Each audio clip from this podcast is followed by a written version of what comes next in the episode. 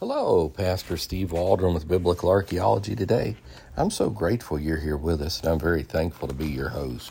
We're looking today at a couple of Deity of Jesus ossuaries found in the Holy Land by Professor Sukenik. This is the father of Yigael Yadin, and we've talked about much on the channel and Sukenik as well.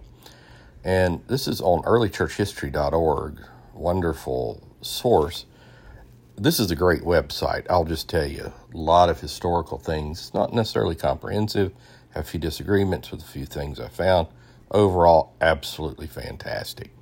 So let's just jump in here. In September of 1945, in the area of a suburb of Jerusalem called Talpioth, a small 11 by 11 ancient burial chamber was discovered containing 14 ossuaries. These were Jewish burial boxes, many times very ornate. An ossuary is a receptacle in which bones of dead are placed, many times limestone. Uh, the bones of ancient ossuaries are often hard to date, but in this chamber there was pottery shards and a coin struck in the reign of Agrippa I between 41 and 44 AD. The shards and coin, according to Professor Sukenik, the founder, 1889 to 1953, Hebrew University, indicate the tomb had been sealed before 45 AD, and he believed it to be an extremely early Christian burial site. Ossuary 7 had an inscription written in charcoal, Jesus Ayu. All right, so he goes into what he thought it meant. Uh, he thought it meant Jesus woe. But many modern scholars, I'll share what they say. However, IOU in, in the Greek language is the biblical Greek translation, the Hebrew biblical Hebrew Yehu. It is therefore fairly obvious the Greek IOU the ossuary is a transliteration of Yahu Jehu, meaning the Lord is He. So it's Jesus, the Lord is He.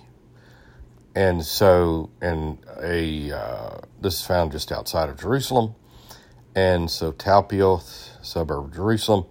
So Palestinian Jews, like according to Darrell Bock, others who've studied it, would only say uh, the one God, Yahweh Jehovah, is the Lord. So it's saying Jesus is Jehovah.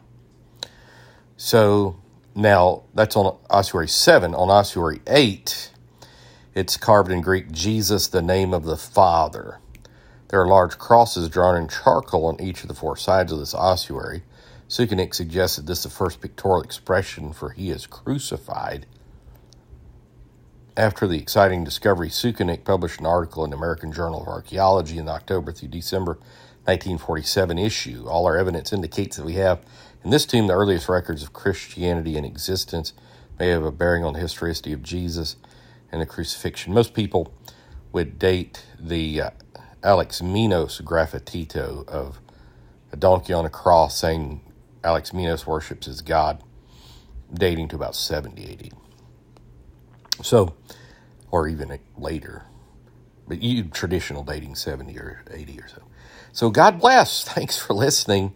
So, here we have in Jerusalem before 45 AD two absolute declarations that Jesus is the Father. Jesus is the Father, God. He is Jehovah.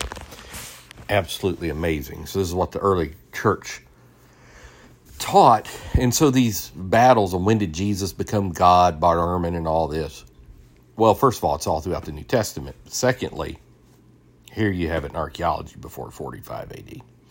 God bless. We love you. Share with your friends, family, church family. Leave us a five star review. Maybe make a journal or notebook things you find interesting and uh, share.